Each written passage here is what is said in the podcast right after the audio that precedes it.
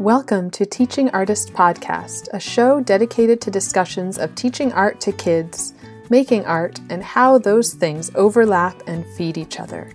I'm Rebecca Potts, your host, a visual arts teaching artist.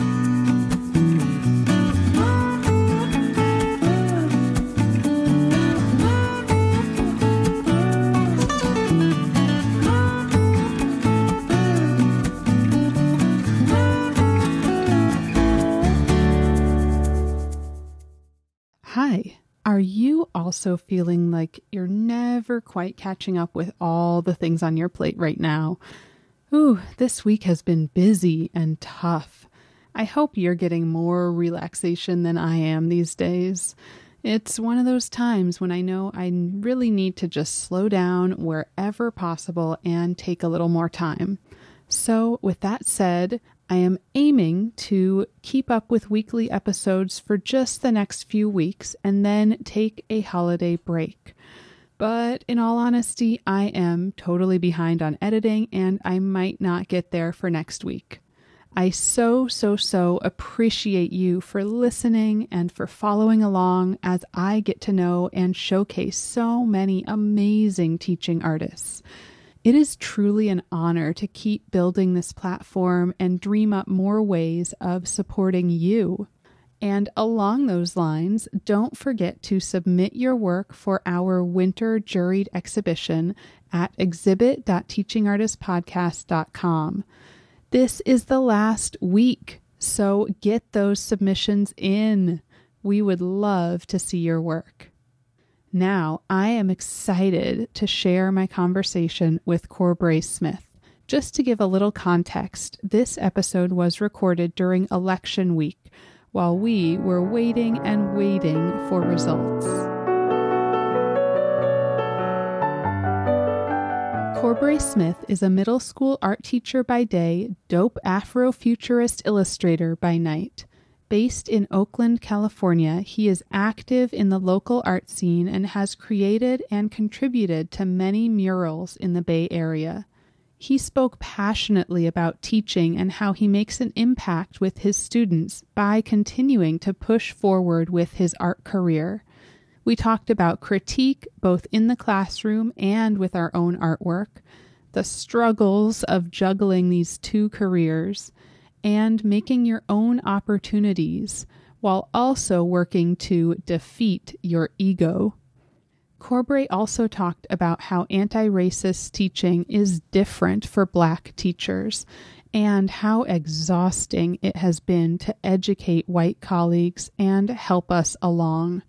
He shared how he's so often been students' and even parents' first experience with a black person in real life and has consistently faced and stood up to damaging stereotypes. Oh, he has to fight for the humanity, the complexity of just being human that is a given for white folks.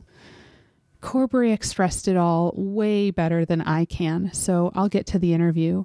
But I do want to briefly say, especially to my fellow white educators, we need to step it up. Keep doing the work of confronting your biases and pushing the other white people in your life to do the same. Keep doing this work. Even when it's uncomfortable, lean into your discomfort. Okay, let's hear from Corbray. All right. So I am here with Corbray Smith, and I'm really excited to hear from you and get to share your story, your experience. And I always like to just start with hearing about your background and framing it as how did you get into both art and teaching? How did they come together for you? Yeah, the origin story. Yeah. At least for my artistic life isn't super interesting. I feel like every time someone asks me that, they're looking for for like this you know, in the gutter moment. Like art was the one thing that saved me, but you know, mm. art's been a thing that's been in my life for what seems like forever. Mm-hmm. I remember being five and drawing in my you know, little lined notebook. So it's it's always been a constant in my life. I'm not sure what sparked my creative juices. I do know that you know school was really hard for me, like really hard. I had an IEP, mm-hmm. so you know, I, I, didn't get a lot of validation growing up hmm. in school. And I have a twin sister, and oh, she's, wow. yeah, yeah, she's like the exact opposite of me. So I was like really bad in school. I say bad, but I mean, just learning was challenging. I, am a slow mm-hmm. processor mm-hmm. and just slow in the uptake. I mean, she was always super fast and you know, everybody would like throw praises her way. And I think that art was like the one thing where I did get a lot of validation, mm-hmm. a lot of attention in that way. You know, people said, wow, you need to draw Winnie the Pooh for me. Like, you know, you're a good artist in school when kids want you to draw like Winnie the Pooh for their binders. And, uh, right. yeah. So art, I, I guess I've been blessed in that way, knowing that art's always been the driving force. I knew when I was 11 that I wanted to go to the Academy of Art in San Francisco. Like I, I knew that's what I wanted to do. And I remember mm. when I was 12 catching BART with my dad and like talking to a counselor and like, how can I, you know, make this happen? And so like my, my path for the most part has always been figured out although you know it's definitely taken shifts and turns um, i wanted mm-hmm. to be an mm-hmm. animator when i was when i was a kid and uh, i got the opportunity to take a class at the academy when i was 16 over the summer and i took animation class and then it was like the hardest thing in the world and it uh. took so much patience and you know like thousands of drawings. I'm like oh this is not for me. And i wanted to right. be like a sculptor. And i realized oh this is for sure not for me because hours it takes to like get your piece done. So it's just like always been shifting and changing but i knew that i wanted to do something in the arts. Right. Yeah and it, it got got kind of dicey in college. I was the best artist at my high school right? I feel like everyone who went to uh, art school was like the best artists in their high school, one of the best artists, right? Like, mm-hmm. and we're just kind of cocky like, you know, no one can touch us. And then we get to art school, and I mean, there's just so many talents, and I was blown away by just the level of technique some of these kids had. I'm like, how did you get this good? And college was humbling, and it was like a lot of blows to my ego, and realizing like, why do we even have this ego? And just like wondering, is is art really for me? What am I gonna what am I gonna do in the art industry? Because at the academy, they really push you to go to Lucasfilms or Pixar, and mm. yeah, I've never wanted to work for anybody and do art. I feel like you know, I have my own ideas and my own passions and my own drives, and I want that to be seen in my art, and that can't happen if someone is dictating. So I just didn't mm-hmm. know what I was gonna do. So you know, college got kind of scary, but yeah, just being really blessed teaching kind of fell onto me mm. in a really interesting way. I didn't have a job for the majority of my life until I was 19. And I knew that I needed a job. I had a long distance relationship and she was getting kind of upset with me because she was funding all the trips. I'm like, okay, I need to have a source of income. Yeah. And so I needed a summer job. I couldn't work during the school year because art school is surprisingly demanding. I, I knew I wanted to do something fun though. Like I think that's I've been really hard headed in my life in that I, I've never wanted to do anything that wasn't gonna be enjoyable, wasn't gonna be fulfilling in some way. And like I didn't want to work at like Target or, you know, mm-hmm. McDonald's. I wanted to do something that was just slightly more fulfilling. And I used to go to camp way back in the day, so I thought, you know, camp would be the perfect thing over the summer. So I applied to this camp called Camp Galileo, which is an art science outdoors camp. I got in, which is great. It's like one of the bigger camps and not having any experience with kids like at all i was definitely super nervous. I didn't know if they're gonna think i was dumb or if you know like if you know because i wasn't like super cool in school. You know i didn't have like uh you know a lot of friends or anything so i didn't know if i was just gonna be like this awkward person just leading them around you know camp. Right. Yeah and so uh, my first week i was i was expecting to get little kids. I thought all right if no one's gonna judge me if they're seven years old. There's no way. and so I got I got placed with a bunch of 12 year olds. I'm like, oh, oh, this is the worst because 12 year olds, they, I mean, I teach 12 year olds right now, like, yeah. just roast machines. And so, you know, I was definitely nervous, didn't know how to handle a group of kids, had no behavioral management skills, none of that. But after that week, I mean, it was the most fulfilling it was the most joyful. I, I don't think I've ever felt that level of like happiness. Mm. The bonds that we created in that week, I, I, didn't know I was capable of that. And in that mm. week, I started to really understand my my power and that art is something that naturally, you know, drew me in, but also I have like this weird one of my principals said I was like a walking icebreaker. You know, I, mm-hmm. I had this mm-hmm. weird ability to like draw kids in. And like I'm I'm noticing like this is like, wow, I'm actually really good at this and I never knew that. Mm-hmm. And I didn't think about teaching, so I, I, I still thought I'm going to struggle as an artist. I don't know what I'm going to do, but I'm going to struggle. But I still needed money, and so I applied for an after school program during the year. And I was a sub, and you know, subs gets no respect. Mm-hmm. And I had to ride my bike to every school in uh. Hayward, California, after school, where the kids are the crankiest yeah. and they don't know me. It's a different school every day and just get them through that program. And that really like, honed my ability to engage kids and connect with mm-hmm. them. It didn't really help my pedagogy, but it definitely like I, I definitely gained the ability to walk up to any group of kids and win a level of trust. Mm-hmm. And I got really good at it. Yeah, it sounds like trial by fire, sort of. Oh, I'm forged. That's like the that's the the through line of my whole teaching career and my art career is just uh-huh. forged through fire. Yeah. Because after school is, I mean, you're a teacher. Like after school can be really hectic, and I think some of the strongest people in the world are after school program leaders. Mm-hmm. You know, so you know, I, I did that for a while. And then I realized, oh I have these two talents. I, I really love art. I really love engaging with kids and I want to create impact. I think as I got older, impact became like my big driving force. And so obviously I need to meld these two things together. And I've never been great at math. I don't really want to teach English. So obviously art is the thing I need to teach these kids. Mm-hmm. And so that was then like my goal, my my future sight was on becoming an art teacher. And then I just went for it and I'm here now. Amazing. So then did you end up going back to school for an education degree or like shifting your degree to be also art ed?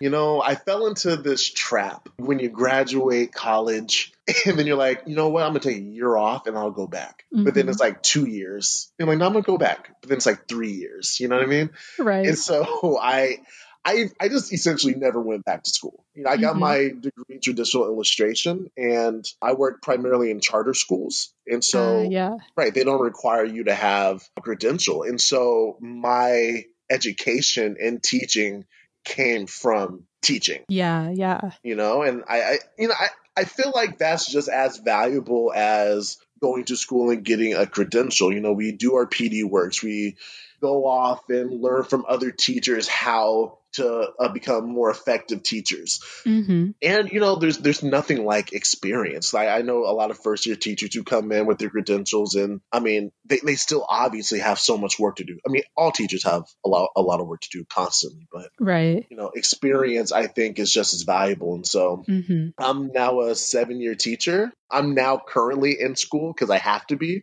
Um, a new California law says that uh, if you're gonna if you're gonna teach, you need to have a credential. That's fine. Yeah, I'm also I don't have a credential, so same boat. Yeah, you know, power to us, power to us. Yeah, you know? and that's the that's the real the force through fire, you know, mm-hmm. mentality. There, it's you know, we didn't have like our mentor teachers, master teachers. You know, it's we get thrown into a classroom and as art teachers, I mean, I'm not sure if this experience is the same for you, but for the majority of my teaching life, I didn't get coaching. Mm-hmm. You know, I was I was really seen as like a place filler, and I think that's kind of what art unfortunately is in a lot of schools. Like, right, a time where teachers can go, you know, take their break or planning time, and you have like 30 minutes. Luckily, my position has become a lot more serious over the years but I didn't get coaching, so I just had to like figure it out. Right. You know? Yeah. Yeah. Yeah. I feel like like for me, I'm a teaching artist, so I go into the schools and the classroom teacher actually stays in the classroom with me, mm. which means the it's not coaching, but I do see depending on the teacher, sometimes they kind of jump in and like manage the classroom, which is wonderful sometimes and not so great other times. Yeah. But it's really interesting just to see how I mean, I see every teacher in the school, so I see the variety of how you can potentially handle different behaviors? That was that was probably the hardest style of teaching for me. I, that was my first year teaching. That's how we did. I I strolled into the class, and you know, if the teacher and me were cool, they would stick around and like do their work in class. And Mm-hmm. I I've always, I I think, doing camp and doing after school programming really built up my behavioral management skills Mm-hmm. and like, I had like charisma, and I thought that was going to take me all the way. But you know, a good lesson, a good lesson will really calm a kid down. You know, a bad lesson will destroy a classroom. And so I had really Mhm. bad, badly planned lessons, and there there are times where teachers step in and control the classroom, and I'm feeling like, ah, I feel a little defeated. Like I should be Mhm. able to get this right. Or Right. there are times where I know I got it and I know that I have a really good relationship with the class and I know the teacher's struggling, but I don't want to step in because I don't want to step on their toes. But I'm like, ooh, but if you just say this and this, then this can happen. Uh, yeah. You know what I mean? But yeah, I, I just wasn't super happy with that formula. I definitely wanted my own class. Mhm. I, I definitely wanted respect as an art teacher. I didn't feel like I was getting a lot of respect as an art teacher. yeah. Yeah. That's a hard one. and I get it. You know, art, there's less stakes for the real world in our class. You know, we're not teaching for a test. Mm, There, there's no state funding depending on our on what we teach them. right. But I feel like we do, as our teachers, teach kids important life skills, how to persevere through challenges, how to think creatively. yes. So I'm I'm actually head of the art department in my school now. So like that's the one thing that I'm pushing, you know, like high quality rubrics so kids know how to revise their work, how to create high quality work. What is high quality work? They need to know that when they get out there in the real world, you know. So Yeah. How to critique and how to handle critique. ooh, that's a big Yeah. one. That's a big one. Uh, yeah. because you know the language is kids kids tend to you know without coaching around how to give critiques it's like Mhm. wow that looks really cool except this part looks really dumb. Like they don't know how to like like at Uh, first when i was young i'm like what? You know calling someone's work dumb would like hurt their feelings right but you know they're kids. They don't their their brains just aren't there yet. But then i think back to like art school you know and i had art teachers who were like wore the thick black glasses and like you know like the turtlenecks. And they would come into class and like tear people's pieces up if it wasn't good enough. So i'm like uh, what's what's the difference here? You know is there a difference here? Yeah, not really. I mean, what I would do is usually just ask them to give an adjective that's a little more descriptive than like cool or dumb. right exactly Tell me what about it is cool? What about it is not good? and that's the thing and then our job is to to help them understand the language to explain why Mhm. something needs work or why something's amazing Yeah. so our job you know we're teaching kids how to like communicate with each other how to give people critical feedback like that's such Mhm. an important skill set on how to handle how to not take things personally Yeah. Right. You know? yeah That's hard. I'm still working on that. i'm holding back tears constantly oh, especially this week. Oof. oh yeah it's, it's been really rough it's been really rough Hmm. you know and i think in the art world right now in oakland you know every everybody's really inclusive you know breaking Mhm. into the art world here it's it's definitely hard but it's not as hard as it would be like new york where you have to know somebody who knows somebody who knows somebody right you just gotta like show up to a show have your art and then you can start your career that way and Hmm. and there's just so many different skill sets and I feel like the energy in Oakland isn't a highly critical one. I feel like a lot of people take feedback as a personal attack Hmm. and I think feedback with your art is one of the most important aspects of creating. Yes. Right, because you may not have seen something that someone, uh, like a path you could have taken that someone else has seen, or maybe you're stuck in this one type of design element and someone pushes you to break free from that. And, you know, I definitely feel like in the art world, specifically in Oakland, that's our our communities aren't doing that as much. It's kind of just like Mhm. accepting everyone's work, which is amazing and as we should, but we don't look at anybody's work through a critical lens. And I, Mm. I kind of miss that. I love talking about art. Like, oh man, I love that you use these reds in this way in your composition, oh, and your line weight. Like, I love breaking down pieces, but I feel like looking at art critically is almost frowned upon. Hmm. It's so interesting. Yeah. Is it something that you feel like you would want to push there or try to get started some kind of local critique group or something? I'm a part of a collective called Cyber Kofa, and we've definitely talked about bringing in unfinished pieces and doing critique sessions around them. We just haven't, you know, it, life is hard. You know, Yeah. we're going through the an election that's lasted 45,000 years. You Hmm. know, we, you know, like we're in a Uh. pandemic. Like, and, you know, just life is really hard. And I don't, I can understand why people don't want to hear something about their work. You know, I, I get that because the world is telling us about ourselves right now. So hmm what we have is our art right now. So I get Yeah. that. So maybe, maybe after the pandemic and Yeah. hopefully after somebody's out of office. Yes. Uh, thinking back to teaching, is there, do you have tips that you would give a beginning teacher? Yeah. Yeah. You know, figure out what you want your class to look like. Not not aesthetically, but like Mhm. figure out when your kids walk into class, what do you want them to be doing? Mm-hmm. When your kids are sitting down, what are they doing? When your kids are waiting for instruction, what, like think step by step. How do you want the flow of your class to look? How do you want it to feel? You know, how do you fill up dead space? How do kids access information in different ways? How do you use board? I've done coaching in a lot of art classes, and I think that's my biggest push. I, I found with art teachers, we all have really different philosophies. You know, like I know the art teachers in my network of schools. Some believe in grading, some don't believe in grading, some believe in rubric work, some don't. You know, like some believe in lesson planning and unit planning in one way. So it's all very different. We're not like a unified front on that on that part, but Right. I think what we can all agree on is we want a safe classroom where kids can feel like this classroom has a level of consistency Mhm. that they can always understand the objective of a classroom in, in multiple ways and that they know Mhm. that their teacher can control the classroom, can handle the classroom and keep them safe. I know that my biggest thing when I started out teaching was I it hurts a little to say it, but I just really wanted to be liked. But everybody wants to be liked, Mm, you know? Yeah. And it's human nature. it's human nature, you know. Yeah. And, I mean, there are some people who like who have the mentality of like I'm your teacher, not your friend. But I'm I'm a strong believer like you can be both.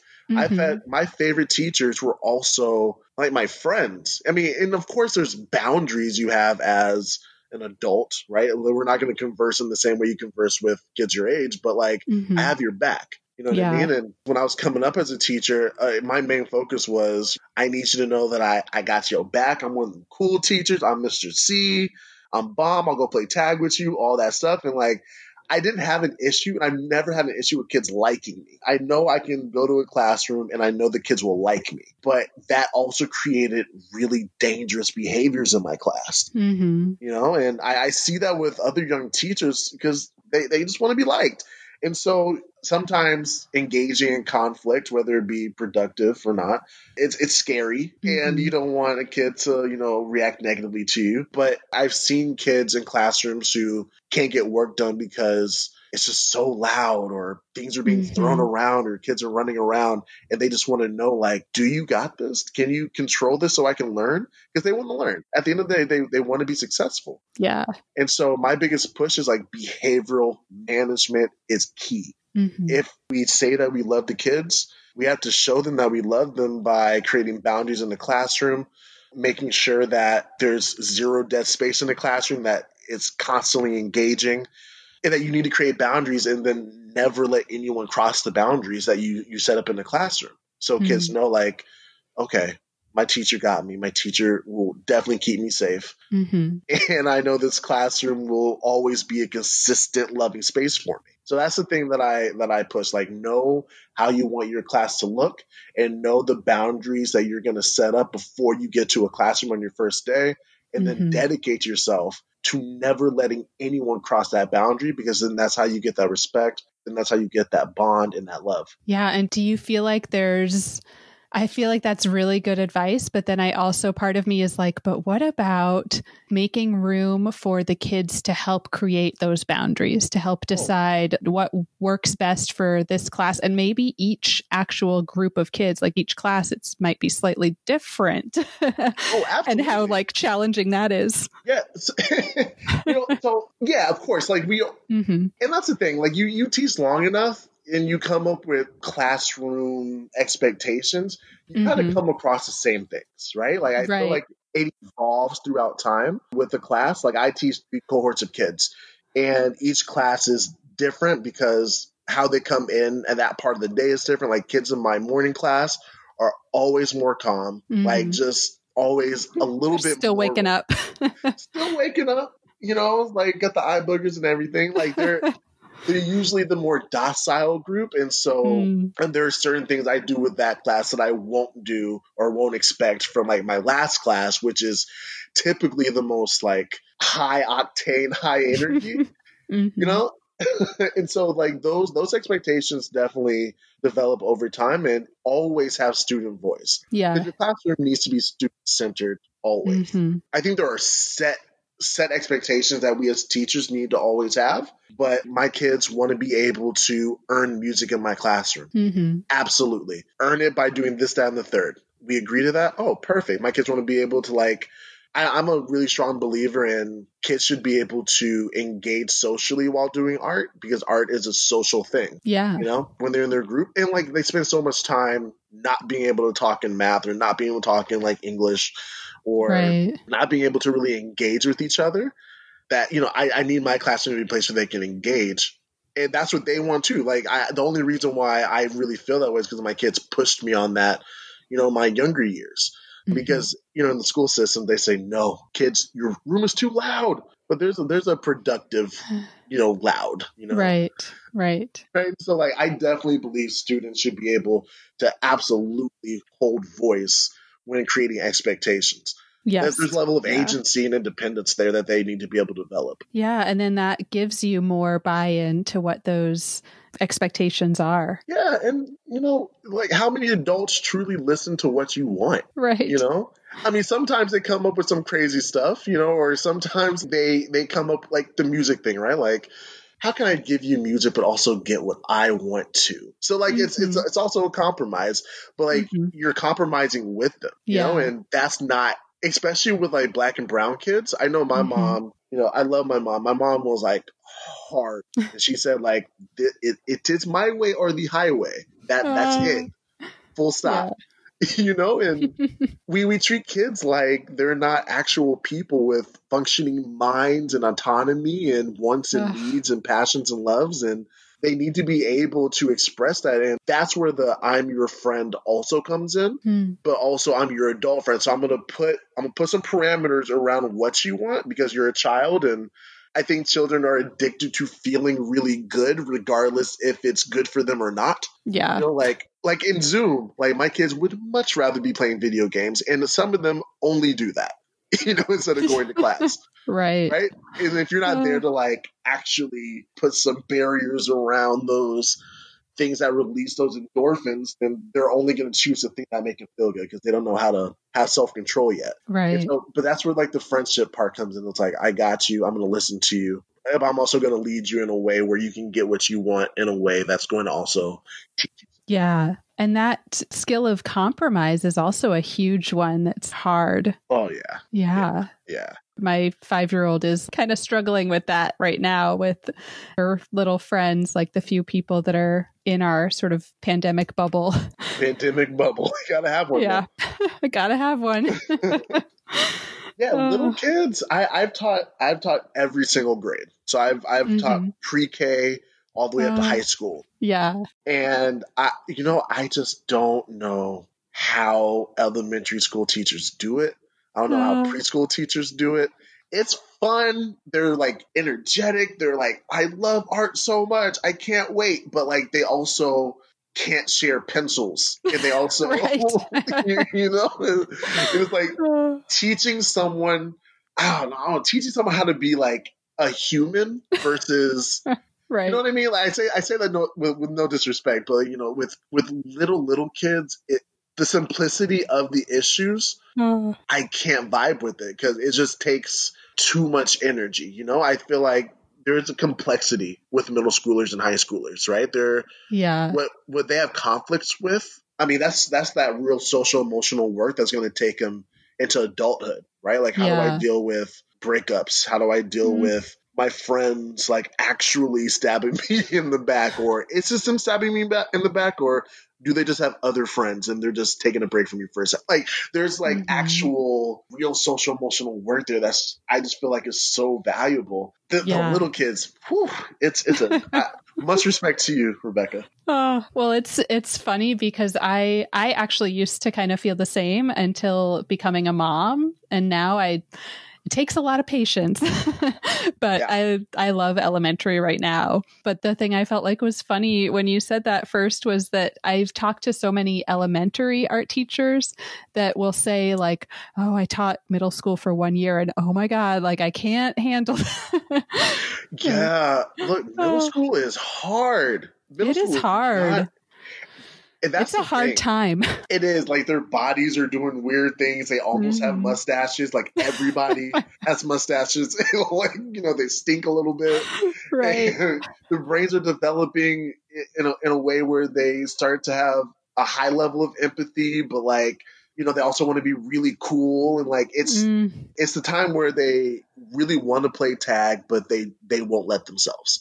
You know? Mhm. Right, right. Yeah, That transition from like little kid to teenager, that's oh, that's so hard. it is. It is, and I think that's the. I think that's where me as an art teacher, you know, really really comes into play. Like I think that's the that's the thing that intrigues me the most. It's like Mhm. I guess being my teaching career being forced through fire. I really want to be in the spaces where it is hard. Yeah. You know, like the like fourth grade is I'm not going to say it's easy because teaching in general is one of the hardest professions ever, right? Mm. But Yeah. you know, I could go into a room of fourth grade. I'm a I'm a really big black guy. I have a full beard. I go to the gym. You know what I mean? Like, so I walk in, and unfortunately, kids react differently to male teachers than they do to hmm female teachers. That's just what it is. Like I I know that I off top get more respect. And that's just perception, right? And so I sometimes have an easier time, you know, in the beginning, in the starting of a class because there's a level of intimidation until they realize that I'm like a super sweet teddy bear. Oh. I have a, and I, I fourth grade, I have a huge soft spot for like little kids too. So sometimes they can get away with some foolishness because I'm just like, oh, you're so adorable. but yeah, so like going into a classroom full of fourth graders, I feel like there's a level of ease there. That just having top fourth grade, but going into a room full of eighth graders who have something to prove, Mm. you're like, you know, you're going to earn my respect. There's like a, oh, there's a challenge there. I'm like, bet, let me, I'm gonna, I'm gonna get that respect too. Watch, you know what I mean? It's like, it's like, uh, and that's where like you know your pedagogy really comes into play. Like, how good is my pedagogy? Like, how good are my systems in class? Mhm. you know because eighth graders don't pick up on those things as quickly or as readily as like a third grade class might Mhm. from my experience. I, I just like that challenge you know especially like in the art realm because art is harder in middle school also because they don't ever want to show their work like ever. Right. they're so insecure Uh, about it. And so like that's that extra challenge too is like am i good enough to get you to want you to show your art? Like ooh i'm not? Okay how can i get better? What techniques do i need to learn And what are what would your kind of go-to methods be? constant constant critique sessions and revisions like Mhm. getting them showing the work so often in the early stages Yeah. that by the time they get to the later stages they've already shown so many iterations I also create a lot of expert groups. And so kids who like mastered the standard then go around and start helping other kids out. And Hmm. the, the big issue I think with kids is showing like they don't have an issue showing me their work. They have an issue showing their classmates. Right. And I think if they're getting help from their classmates, because they're like, because I, I refuse to help them. Like I I will not help you. Hmm. I I'm a big like re- release authority to the classroom kind of teacher. Yeah. So I try to create systems where the classroom eventually will run itself, which is Mhm. hence the expert group. So if they want help, they have to go to another. They have to go to another kid. Yeah. You know? Ah. And so that breaks down a lot of barriers And then they're excited to show afterwards because they're like, yeah, Isabella helped me. Uh, she really did this for me. Like they, I teach sixth grade right now, and they're really into giving appreciations. They love giving appreciation. So Hmm. like, you know, they're they're still like the in between Right. seventh and fifth. They're you know they'll still give you hugs. Still pretty sweet. yeah, yeah. so pretty sweet.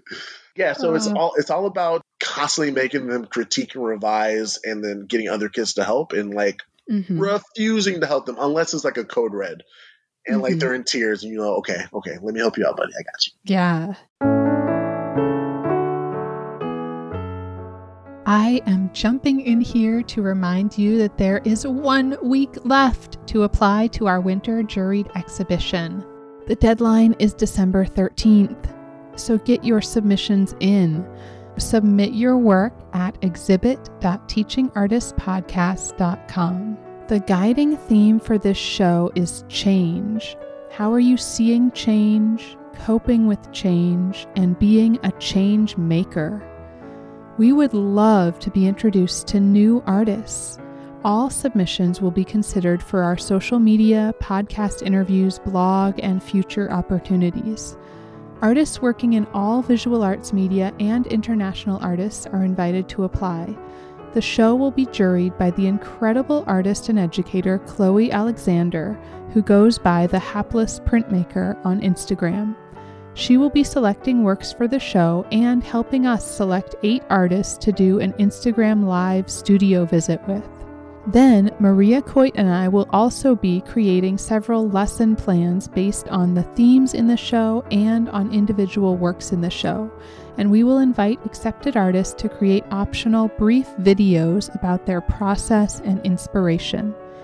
Videos have been such great teaching tools for me, which is what we would like to create. Maria and I are both artists, and we face rejection often. It's disappointing, but I also know that no one can get into every open call they apply to, so we just have to keep applying. As one way to give back to the artists who apply to our call and are not juried into the exhibit, we've asked our juror, Chloe, to offer feedback on all submissions. That's always one of the most frustrating parts of rejection for me the not knowing what I need to improve. Was there something I could do better next time, or was my work just not quite a fit for this show? Our hope is that we can offer some helpful feedback for all artists who apply.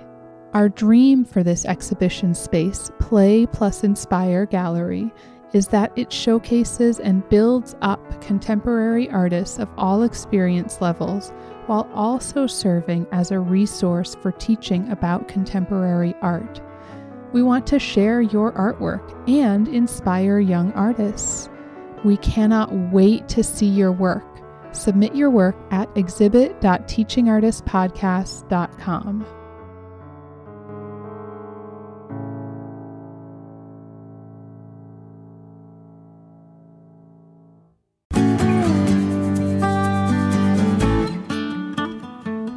And what's your teaching style with lessons and the way your classroom's set up? I know you're probably online right now, but Yeah, and you know, it's not my favorite. no.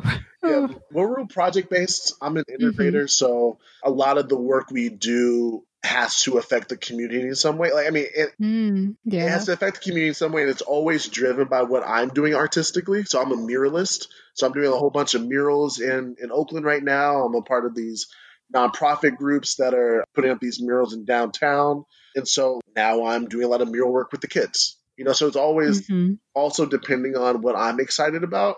So my thing is I come from a time where my high school art teacher, I love her, Miss Ellis, she introduced me to so many different types of art. Mhm. I feel like the general consensus around art is either you draw or you paint, right?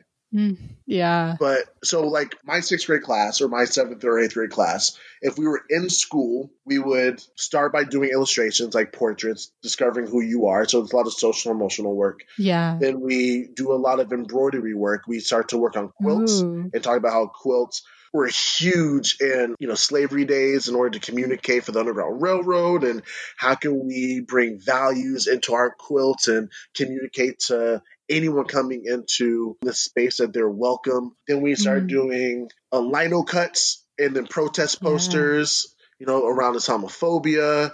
And then we do mural work. You know, all that then interlacing with like the seven elements. I were creating like foundational stuff, hmm but like, you know, especially my boys would have never have done embroidery.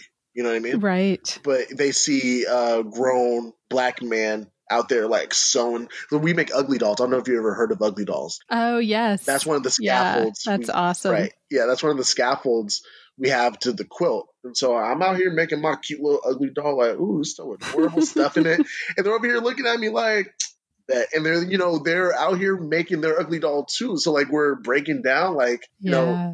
Masculinity. What what does that even look like? You know, or like Right. something that's really rough like lino cuts like there's no going back once you lay in you know your Mhm. your carving and that's teaching kids how to persevere so like i like the idea of giving them full autonomy when it comes to creating but i also think that especially for the kids so like i don't have an elective kids have to take art hmm and so for the kids who don't see themselves as artists i feel like that's really intimidating Yeah. you know like i have this big hunk of clay what i don't know what do i do Right. you know, and then you have the other kid over here who's painting, and then another kid over here who's like, I don't know, 3D modeling. You know, like Yeah. Yeah. how Yeah, it becomes, I mean, my challenge was that I don't have very much time with them, but the teachers that I feel like do it successfully, there's a ton of scaffolding Yeah.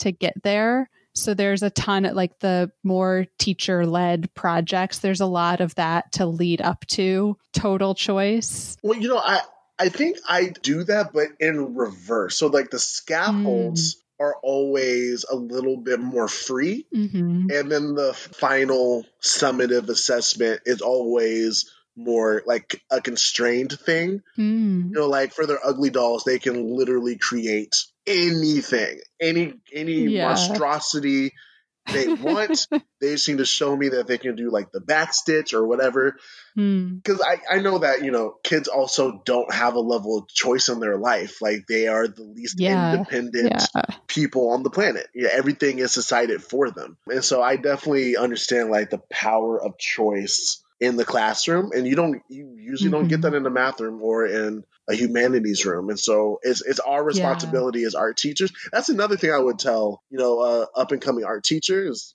choice is really important Yeah. i think freedom can be dangerous sometimes the freedom of choice because freedom of choice that's not structured Yeah. is I think it's a dangerous thing, but if you can structure that freedom, that choice, like you'll you'll get so much buy-in. Like there would be there will always be those kids who are like, I can't do this, uh, this is the hardest, but like the majority or tier one kids are gonna be like, this is the best thing ever. I, I love that I got to make this. I'm so proud of. Yeah. Oh, I love that. Yeah. And I feel like we've talked a lot about teaching, but I'm still, I, st- I'm like, I still want to hear more. One big question and big thing that I'm trying to make sure I'm asking everybody is what your advice would be and how you're doing this, especially now with teaching online. Yeah. How you're in your teaching, decolonizing and creating and I know there's issues even around that language, but creating an anti racist environment within your teaching and within your classroom. And you already shared a bit of how you're doing this, but I'm curious what advice you would have for teachers that aren't as experienced there. Mm, yeah. Yeah. yeah, so creating a an anti-racist classroom is definitely like the buzzword of Right. I you know. like everybody's saying it now and I feel like my existence see it's different for me because I exist Right. differently, you know, as an art teacher. There, you know, my my white teachers have to go into that work differently, and I can't define that for them because who Mhm. knows what biases they're holding, who knows how how they're coming into that space. Eh, Mhm. You know, even if they can understand their own intentions, they can understand that they have their white privilege and all that stuff, they can still, without realizing it, be focusing a little bit too much on the black boys when it comes to behavior and not even understand like Mhm. that's happening. And like that level of work, like, you know, I think myself and the black teachers, the African American teachers at our school kind of decided to kind of like step away from that and have them figure that out Yeah. because this climate, I mean, what's happening right now in the world is not new to us. It's I think everyone mm-hmm. is shocked and chagrined by how how racist this this country. Like everyone is choosing Donald Trump. We're like, of mm. course they are. The majority of white women are voting for Donald Trump, and people are like, I I don't understand. I'm like, no, what? Obviously, this is what they're doing. This is what they've been doing since you know since we since we got here. You know what I mean? And so like we we understand and we're tired. And so when I when I think of anti-racism in the classroom, I mean, when I'm in the classroom, the fact that I'm there is anti-racist. It's it's mm-hmm. it's interesting. I was asking my kids three years ago, you know, how does it feel, or what did you think when I walked in the classroom? Am I your first black teacher? And in so many ways, I've been like a thousand kids first black anything. yeah, when I worked at Camp Galileo, it was nothing but a lot of Asian kids, Indian kids, white kids, and they've never interacted with the black person before. Wow. Right. And so one of the driving forces behind me teaching is like, I get to infiltrate these spaces and mm. teach these kids like I'm their first experience with an actual black person in real life. You know what I mean? I'm yeah. a lot of parents' first experience with a black person in real life. Mm. You know, and I'm not like this I may look a certain way, but I'm not like this rough and gruff violent human being. I'm a whole entire person with complexities. I'm silly. I'll sing. Mm-hmm. I, I, walk around camp with a tutu on. You know what I mean? Like, and it's so mm-hmm. disarming. And then, you know, in my classroom, I was asking one of my kids, they said, Yeah, Mr. C, you're my first black teacher. And honestly, I thought you had a gun.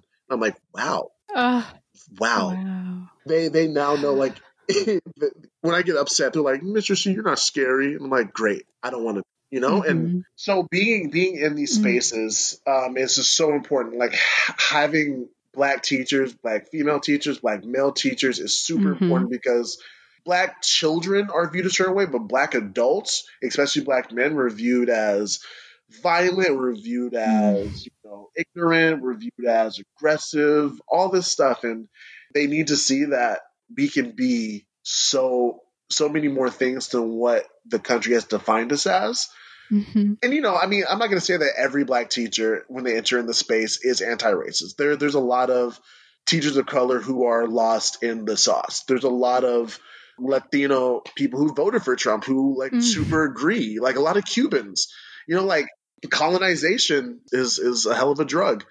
And so mm-hmm. I also talk about Islamophobia. I talk about homophobia. I talk about what's going mm-hmm. on in the streets right now. How do we protest? I'm also like a practicing artist and I make sure that I'm very visible that the kids know that like when they go in downtown Oakland, they see this mural talking about Black Lives Matter. They see that mural talking about Black Lives Matter.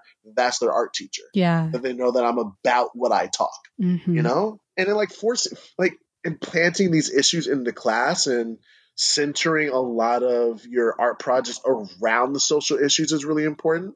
So mm-hmm. project based learning, I think, is a really helpful tool. Like, you know, making protest posters through screen printing is makes complete sense. Then taking your kids down to the protests and having them screen print protest posters for people. Like you're actually making a difference in that moment. And mm. they're learning how to screen print. Yeah. Amazing. Which is like a, an, an industry. That's like a new wave that, you know, mm. it's happening in the Bay Area. It's happening, you know, in a lot of places. People making their own shirts and starting companies that way. And this is like they're buying, they're through line through that, but they're also out there sending a message. They're also engaged politically. They're also engaged socially. They're also critically thinking about police. So it's like make mm. your mm. projects centered around what's happening now and then contextualize what's happening now with history. Like mm-hmm. we're we're all history teachers. You know, I teach my kids about police brutality now, and I juxtapose that with the 1990 riots, and I juxtapose mm-hmm. that with 1965 and how police have historically been on the wrong side of history mm-hmm. throughout our history. You know what I mean? So like I don't know if that answered your question. I got real fired up. I don't know if that answered the question. No, thank you. Thank you so much. I want to listen and give you that space. And there was so much in there that is really, really valuable and people need to hear. So thank you. Thank you. Yeah. Thank you for asking it. Yeah. Yeah. And I mean, I, I love, there's, there's a lot, but I love how you're talking about infiltrating with your presence and breaking stereotypes that way. Yeah. And I think the way you said it, that you're like, I am a whole being. I'm a complex human, just like we all are. like, come on, people. Yeah. And it's crazy how you have to infiltrate white spaces in order for them to understand that. Mm-hmm. But, you know, it's on, on the flip side, I don't, Rebecca, are, I'm sorry, What's your ethnicity? Yeah, I I was going to say I should probably say I think most listeners if you've been listening for a while know that I am also a white woman. I'm married to a Latino, which I don't usually mention, but mm. so I have a little Latina daughter. Yeah. But yeah. See, you know, I think that's the thing. Like, you know, I I don't have to. I don't have to know you. I don't have to see you in person. I don't have to see any of your people to know that you are a whole entire person with mm-hmm. emotions, with thoughts and dreams and all that. And I think that's the biggest part of colonization is that mm. your humanity is is seen, your humanity is is known and mm. it is obvious to all of us. Whereas my humanity has to be experienced in order mm-hmm. for it to mm-hmm. be real. And I think mm. kids seeing that it's unfortunate that that's how it has to be, but us African American teachers, us Latino teachers, teachers who are like we minority teachers have to be that and we have to be in these spaces so these kids can see our humanity, mm-hmm. know that we exist in a way that is not negative and they need to take that on to the next generation and like lead with love unlike mm-hmm. you know how currently we're being led by hate Oh, yeah. Mm.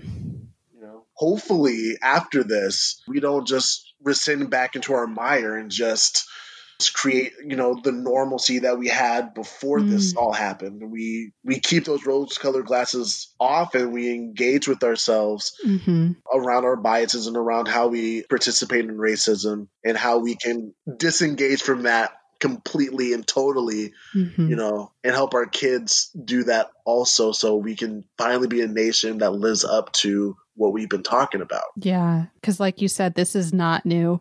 It might be new to some of us to actually like wake up and realize what's been happening, but it's not new. And that's the role of artists. We have to be able to create art that showcases what's happening right now mm-hmm. and to like cement it and make it permanent. I think art is so important because we are the historians. We are the social commentators mm-hmm. that last. Like people on CNN or whatever are like, you know, saying some really mean things about Trump, but mm-hmm. it's like it's the murals, it's the artwork mm. that's going to be, you know, in the history books. It's going to be in the museums. It's going to remind people like this is where we were at. Mm-hmm. And so, like to all the artists out there, if you're still here 58 minutes later, um, I I love you. You're still out here 58 minutes later. You must really mess with us. It's your job to make sure that you help remind people that this is where we are and we should never be here again. Yes. And on that note, I want to hear more about your artwork. I know we're going long, but I feel like it's like we haven't really talked about your art at all. So I want to hear more.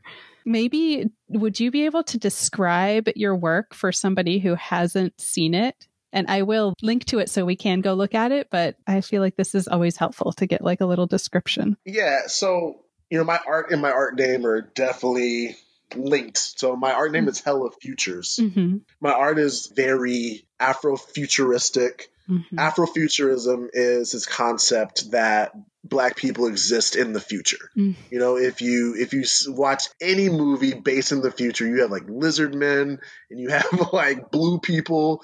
And you always have like one black person uh. or no black people. You know what I mean? So like right. So we mm. can imagine a world that's so fantastical, but like it's too much to include people of color. And so Afrofuturism, there's books written about it. It's all that, you know, there's a whole art wave around it. And I want to create, and what I do is I create portraitures of black people in a way that is illustrative because I'm I can only do what I know. I'm an illustration major. Mm-hmm. I really love pen and ink. I really love the art of just drawing and inking something.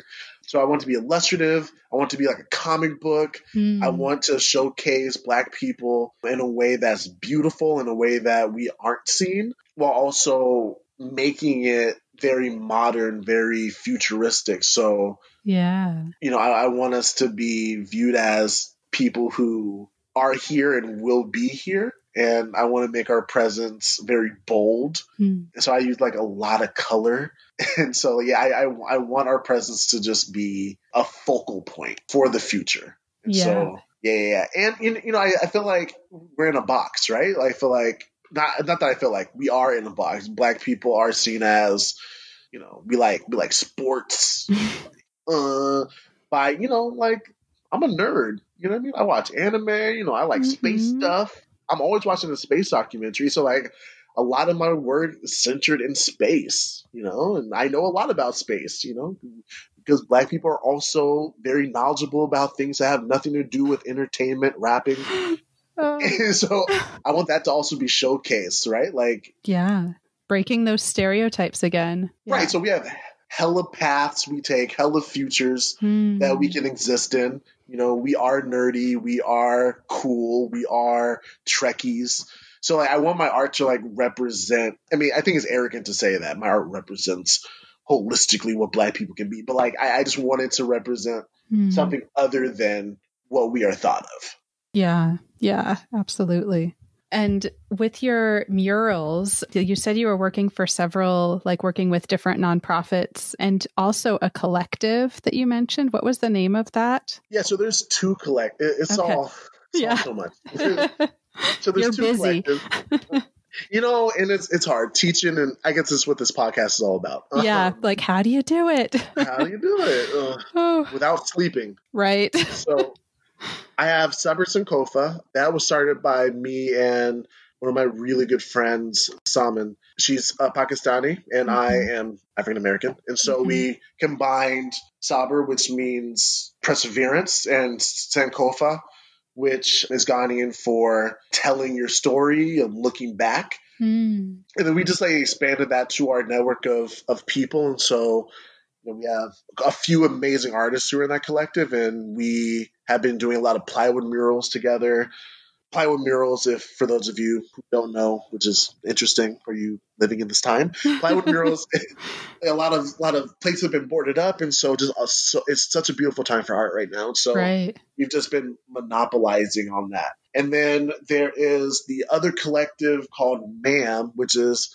multicultural and melanated.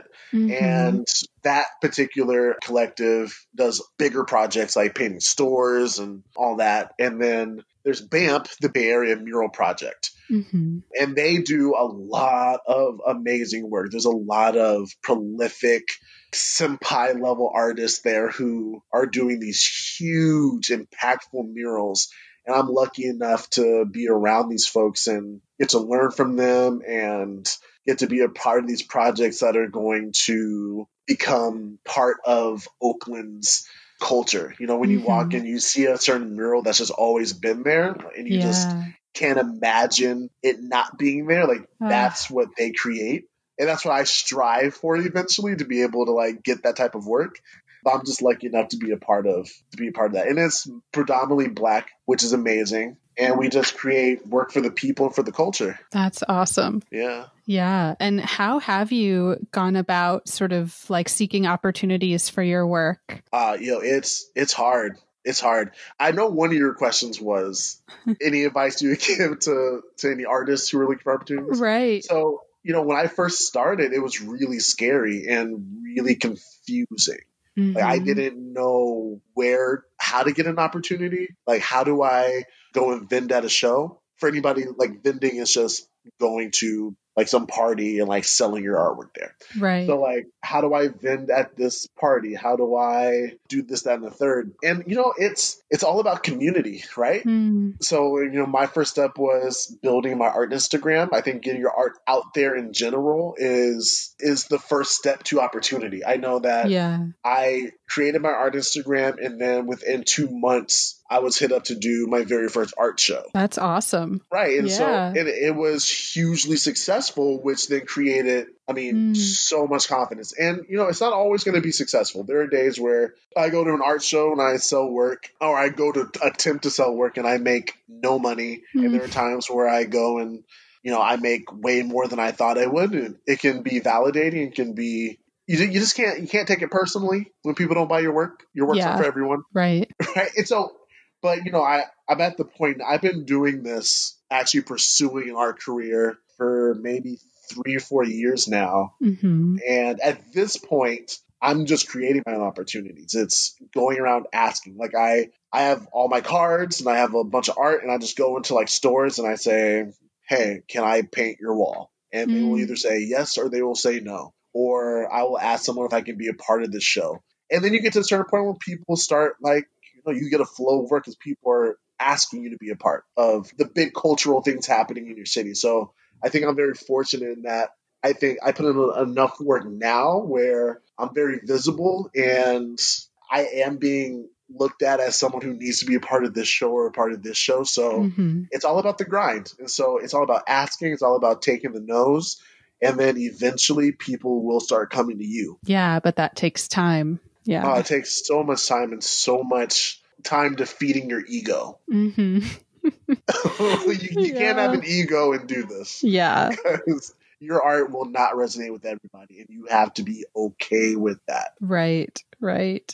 There's this time of just kind of hunkering down and making Yeah. because you have to have something to take out there and show to everybody before you can even really like start this whole building building your community getting your work out there like what work Yo, that's that's the part though. I you know, yeah you know, teaching it's hard to teach and do that. yeah yeah And so I'm, you know, 2020 has been, you know, like a, a dumpster fire in so many ways, but also it's allowed me, I have so much product that when we finally Mm. opened up, like I was definitely selling the same stuff for a while and I needed it to change. And, and I know a lot of artists can resonate with this. I finally got the time. hmm A lot of artist teachers, practicing artists and practicing teachers who yeah are really out there trying to get it, like we finally have the time to sit down and make things and make our prints and make our shirts and get our stickers and all that stuff. So yeah thank goodness for the pandemic for that. yeah although i feel like it's it varies a lot like having kids during this has made made me have maybe less time You know, I have, But- I have, oh. I oh. need to check my privilege. your non-parent privilege yeah, I need to check it.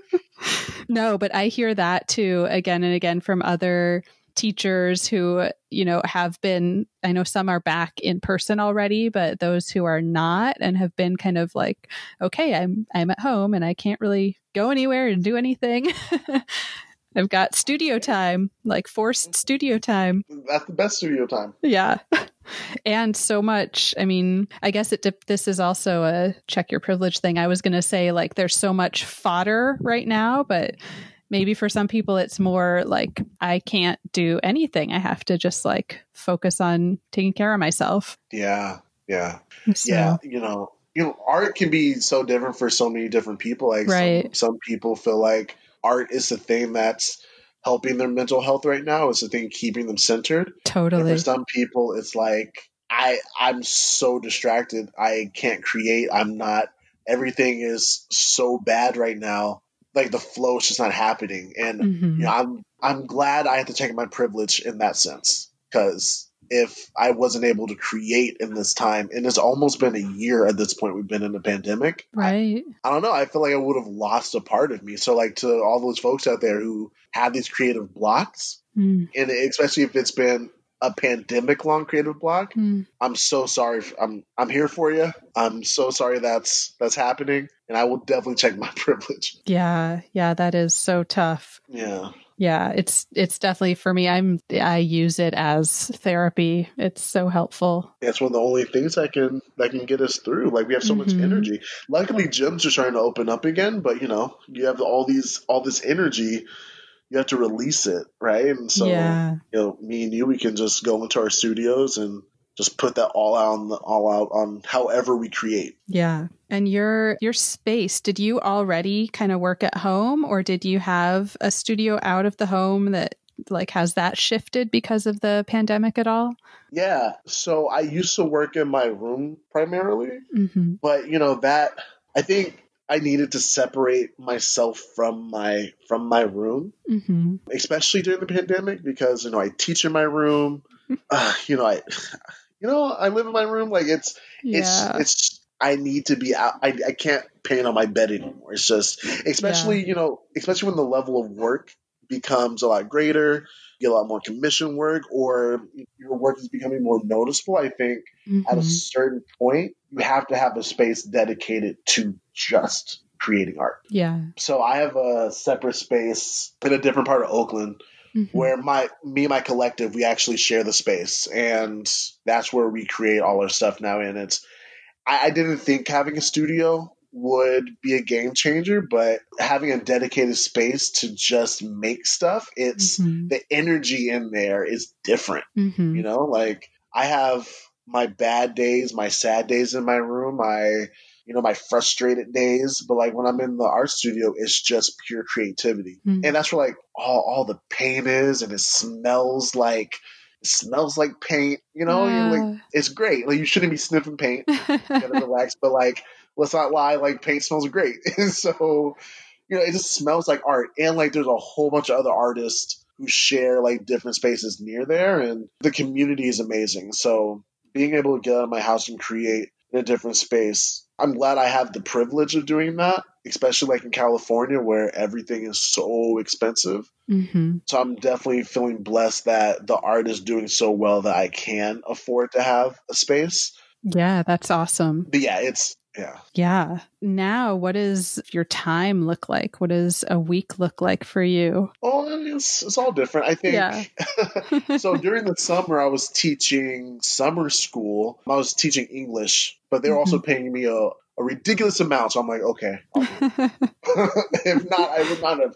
But I'm like over the summer, right? You know, that was in the in the midst of all the protests. So it was teaching until one, and then going to paint a mural until the end of the day, and then going to go draw a proposal, and then sleeping, and then teaching, and then going to finish a mural, and then getting Mm. another project. It was like a not like at one point I was doing like several projects, like painting a store and painting a mural all at once, and it was all it was it was a lot, and it was too much. Yeah. I think I definitely overworked myself, and Mhm. but like opportunity, it doesn't come very often. And as an art Mhm. teacher, my biggest fear as an art teacher who's also trying to make it as an artist is that I'll get left behind. Mm. You know, I think the reason why you and I talked so long about teaching Yeah. because that's my profession, right? I'll never lag on that, Mhm. you know, and that's something we're clearly super passionate about. We do that every single day. Right. We have to have a level of expertise about it. But because, and I,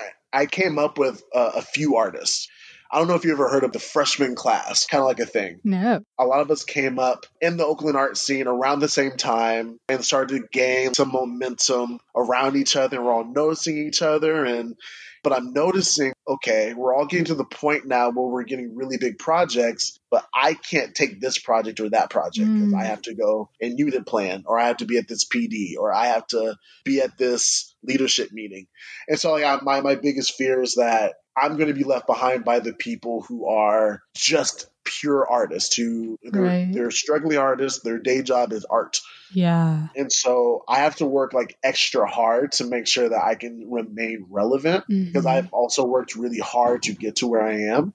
And so I mean, I'm going to go to the studio right after this because I have to put up a mural presentation. So it's like nights in the in the studio. It's you know doing things like the podcast, and I'm currently creating a piece for a podcast so they can Oh, use for cool. thumbnail yeah. right? So creating those and like making sure I'm staying true to contracts. So it's it's definitely an all day thing. Teaching and doing this is definitely stressful, but I Mm. think at the end of the day, for us practicing artists and teachers, I think it creates more buy-in with kids Yeah. right? When the kids, like before I was actually out there trying to do art, my kids would say to me, like, Mr. you're not even an artist. And I'd be like, you don't know, but I'd be like, yeah, you're probably right. Yeah, you're right. Because I'm not, my Uh. art, all my art was on my wall. And like, I am an artist, but I can't say that I am a professional artist. I'm just Mm. somebody who draws and who teaches. And so it's about time to put your money where your mouth is. And now that my kids can now go into some movie theaters and see my work, Yeah. they can they can see proof that their art teacher is somebody who actually does this and now that they know that they have an art teacher who does this they're now more willing to learn from. Mm-hmm. You know what I mean? So like it's hard, it is stressful, and it's not for everybody the level of work we have to put in, but at the end of the day, it's like it creates impact for your kids also, and it helps in that realm. And so, like, that's why I also push forward with being a professional artist Yeah. because, you know, kids see that you don't have to just do sports, you don't have to just be a rapper. You can, there's, there's a path with art. Yeah. And I'm showing you that there's a path here. Ah, and it's so inspiring for them. Yeah. Yeah. Yeah. Especially for us people of color. You know, you don't, you don't Mhm. see many of us out here well, you know, with like paint clothes on and, you know, like just really sweating, just like putting our all into it because you just, and when it comes to black people and art, it's usually music or acting Mm-hmm. or it's sports. And so I definitely see some of my black boys looking at me without even realizing it like, oh, oh, this is something I can actually do. Now that's so exciting. Ah, I love that. Yeah, yeah, because the art world is a pretty privileged place. you have, you have to have a really cushy, you hmm. know, safety net in order to really be able to do this full time, you know? Yeah. Ugh. well, knowing that you have to head to the studio, maybe we should start like wrapping up a little bit. So I have some kind of fun wrap up questions. Okay. One really broad one that I always love is what are you curious about right now? Ooh, like in general. In general, it could be, you know, I feel like I like it to just be broad and really open ended. Could be about your work, your teaching, life. There's a lot to be curious about right now. oh wow. well, you know, you know, if you asked me last week, it'd be something different. You know, this week I'm just really curious when Joe Biden's going to not have 264 electoral college votes. When when's that going to yeah. move up? So I'm just really curious when is this going to end? Like, you know, I think the thing that I'm really curious about, and that's kind of in the same vein, I'm really ready for something life changing to happen in this country. And so I'm just curious to see after this happens, hmm is Donald Trump going to go to jail? Are we ever going to see his, his Yeah, report card or, As you should. you know, his tax returns? What are we going to find out? Hmm. Is there actually Yeah. going to be a civil war? Huh. Interesting. Oof. So, like, Yeah. no, these aren't things that I want to be curious about, but Mm. yeah, I mean, I am honestly happily waiting to see his tax returns and all that stuff. I really, really want him to be humiliated, but I'm like, I'm a good person. Corbray, stop. You don't want to. No, stop it. Yeah.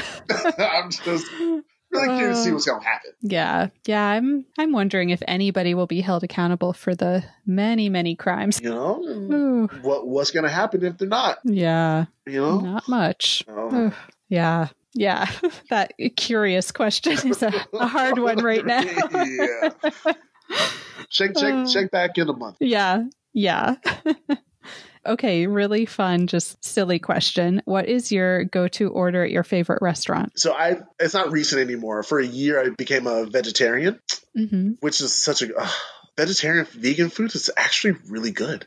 Yeah. It's really good. So there's this place in Oakland called Souley Vegan, and it's just like vegan soul food, and it's not good for you. It's it's straight up just not good for you. But and so like I I always love uh, black bean hamburgers, or I'll order anything with French fries Mhm. anything with french fries i'm a real big breakfast person so like the thing i've been eating the most from on this spot called pretty lady in oakland like a cheese omelet with like avocado and mushroom with hash browns because Mm. potatoes are the best Mm. food Yeah. with like english muffins which is like the best toast Mm. you know some coffee which it's teacher's lifeblood so Yes. you know oh, yeah, that all sounds really good. Ooh, i can't wait for tomorrow yeah. Uh, and then last couple things, is there anybody you want to thank or give like a shout out to? yeah so you know shout out to my mom she recently just beat breast cancer Ooh, wow. big thing yeah Congratulations. and she, you know, she made sure that I got to art school. She paid for Mm. my dorm. She really supported me in that. And I wouldn't be doing this to the capacity that I'm doing it if she didn't help me get that opportunity and that access. So shout out to her. Shout out to Ashanti Branch. He's one of my mentors, my math teacher back in high school. He's one of the reasons why I'm teaching. His his level of impact and care and love and effect on you know his students is what I want to mimic and emulate. So I Mm. appreciate him. Shout out to my school. I think as an art teacher, I've always felt undervalued and they put me on a leadership team. They've made me, you know, the head of the art department. Like they've definitely shown me, you know, what my value actually is and had me look at Mhm. myself in a way that's way more kind. And so, you know, shout out to my whole teaching community and shout out to my students. I love you guys. And two more. Shout out to my art homies. You know who you are, Cypress and Kofa. And shout out to you, Rebecca, for creating the space. Oh, thank you. Absolutely. Yeah. And last one, where can our listeners connect with you online? Oh, hella futures. Instagram. Yep. I do not have a website. I'm tackling in my brain. Is it worth having a website or not? So for right Hmm. now, you can definitely slide into my DMs, hit me up, talk to me about anything you want to talk to me about.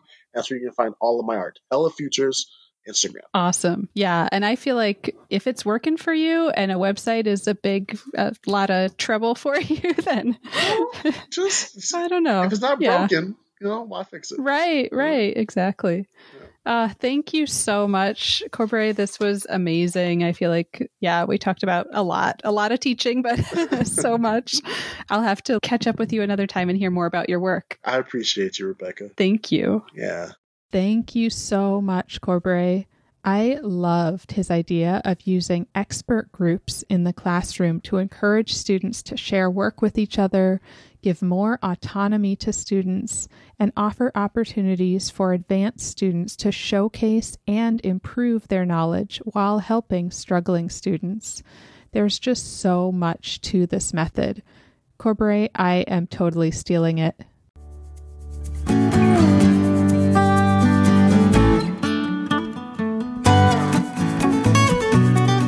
Thank you so much for listening. As always, you can reach me at Teaching Artist Podcast on Instagram or Teaching Artist Podcast at gmail.com. Who do you want to hear from? Please share your recommendations of teaching artists. And if you loved this episode, please subscribe, leave a review wherever you listen to podcasts, and follow me. It really makes a big difference. Thank you.